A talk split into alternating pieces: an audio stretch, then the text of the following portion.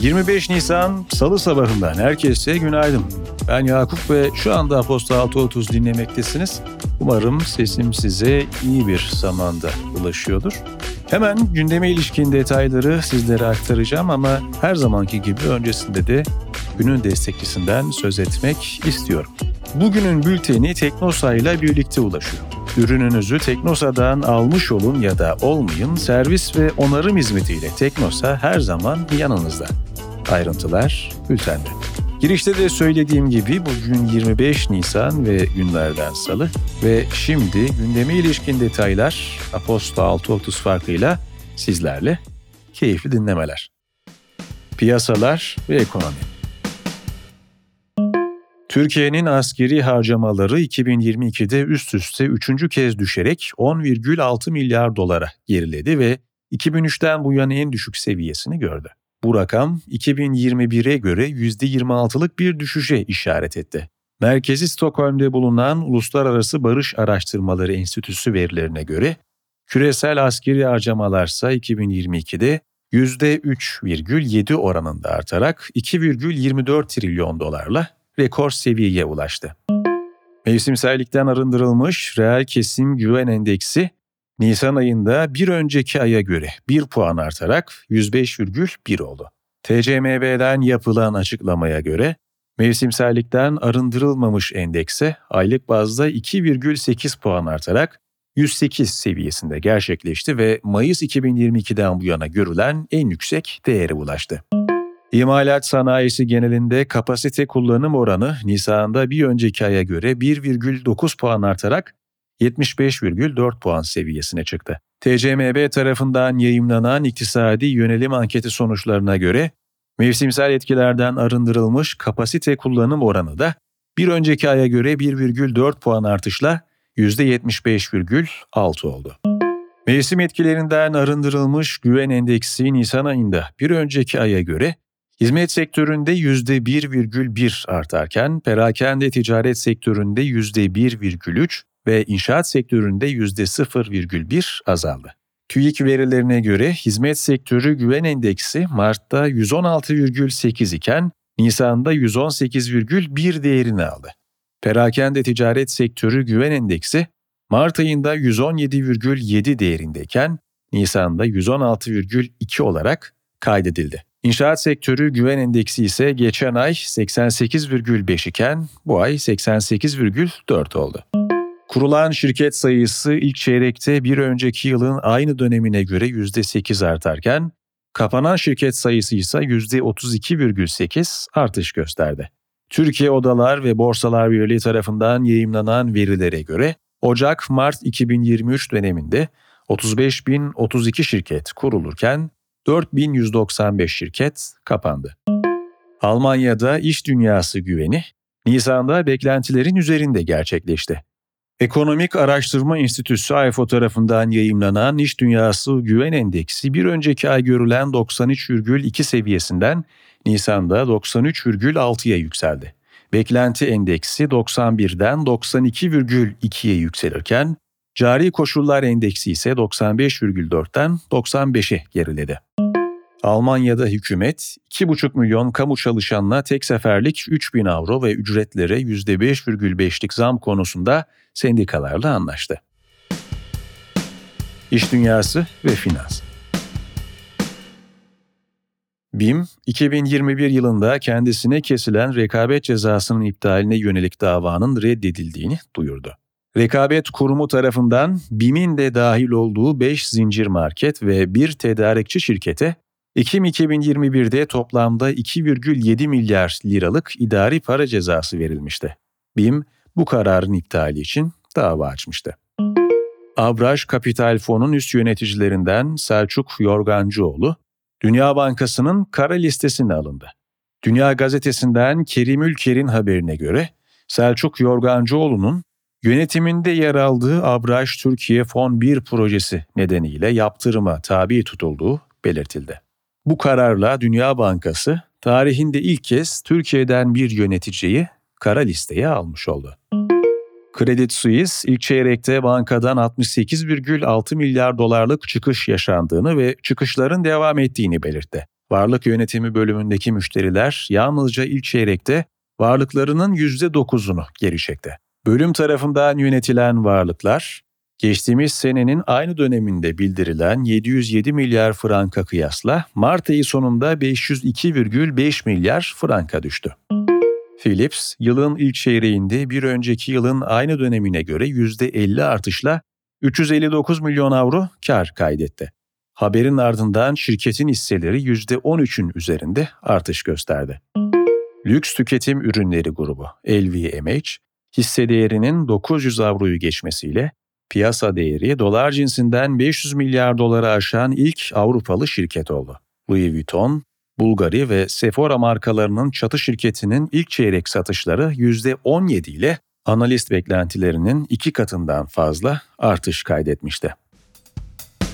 Politika Türkiye Milli Savunma Bakanı Hulusi Akar, Türkiye, Rusya, Suriye ve İran arasındaki dörtlü toplantının bugün Moskova'da gerçekleştirilmesinin planlandığını açıkladı.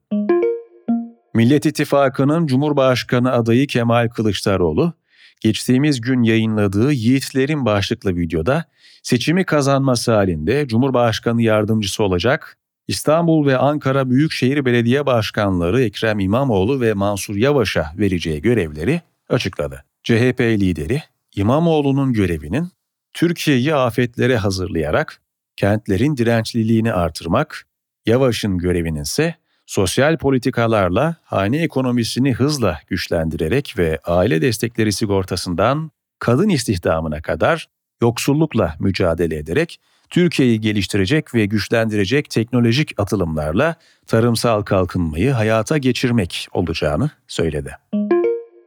Millet İttifakı'nın Cumhurbaşkanı adayı Kılıçdaroğlu, Ardahan'daki konuşmasında onlar beşli çetelere çalışıyorlar, ben halka çalışacağım. Onlara 418 milyar doları aktardılar. 418 milyar doları söke söke alacağım ve halka vereceğim. Ben sizden bir şey istiyorum. Sandığa giderken elinizi vicdanınıza koyun ve oyunuzu öyle kullanın. Kul hakkı yiyene oy vermeyin ifadelerini kullandı.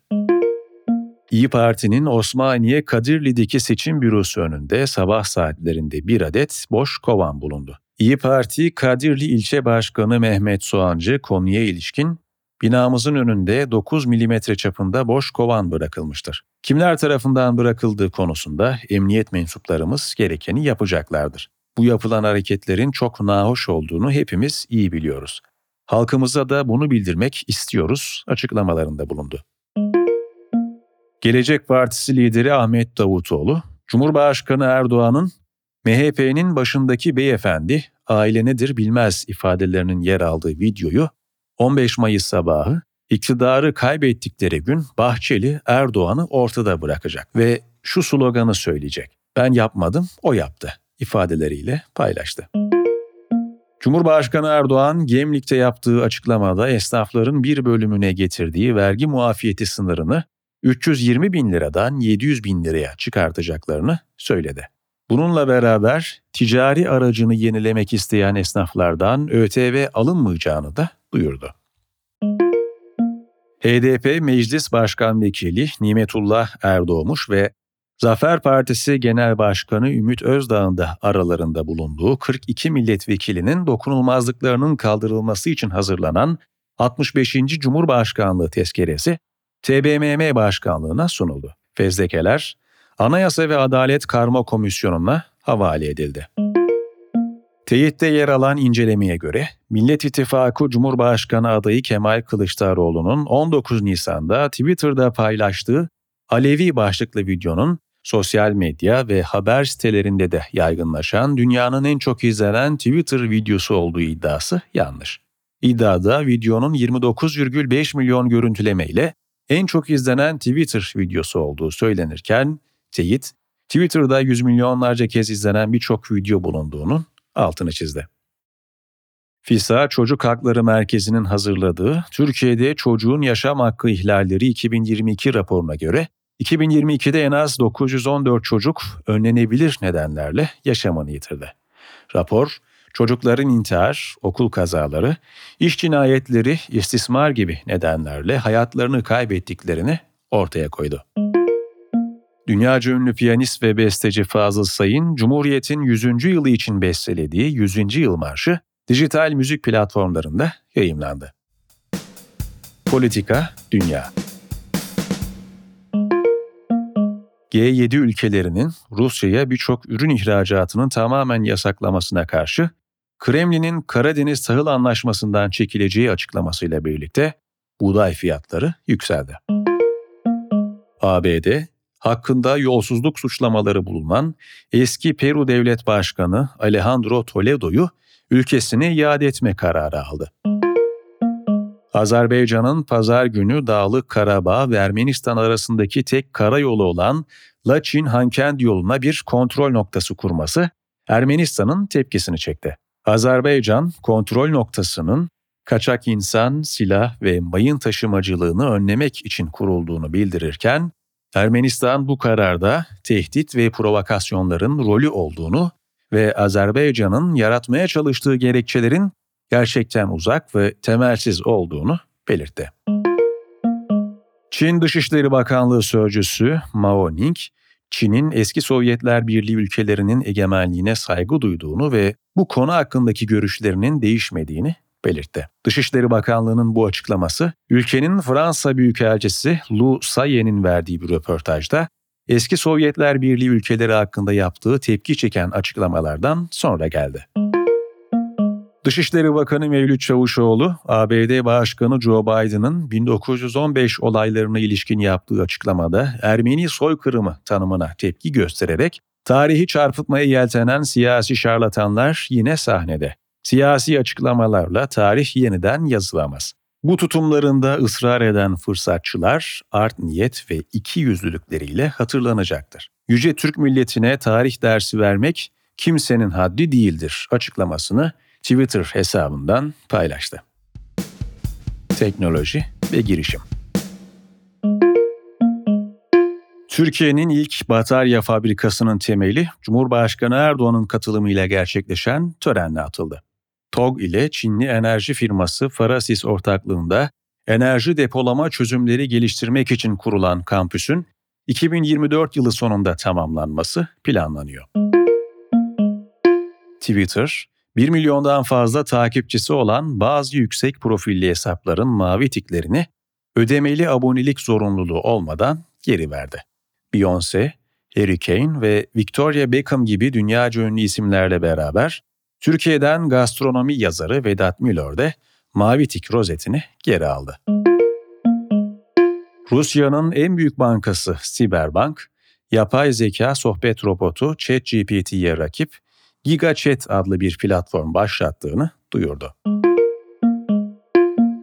Günün hikayesi İdil Ertürk'ten geliyor. Yazının başlığı 4 yöneticiden 3'ü Z kuşağıyla çalışmaktan memnun değil. Resume Builder'ın Nisan ayında gerçekleştirdiği ankete göre 1344 yönetici ve liderden %74'ü Z kuşağıyla çalışmanın diğer nesillere kıyasla daha zor olduğu görüşünde. Yazının bu kadarı da eminim sizi bir aylı meraklandırmıştır. Devamı için bültene göz atmayı unutmayınız.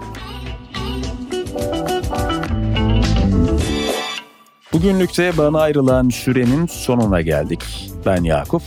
Bugünün bülteni Teknosa ile birlikte ulaştı. Bir sonraki yayında görüşünceye dek kendinize iyi bakın. Hoşçakalın.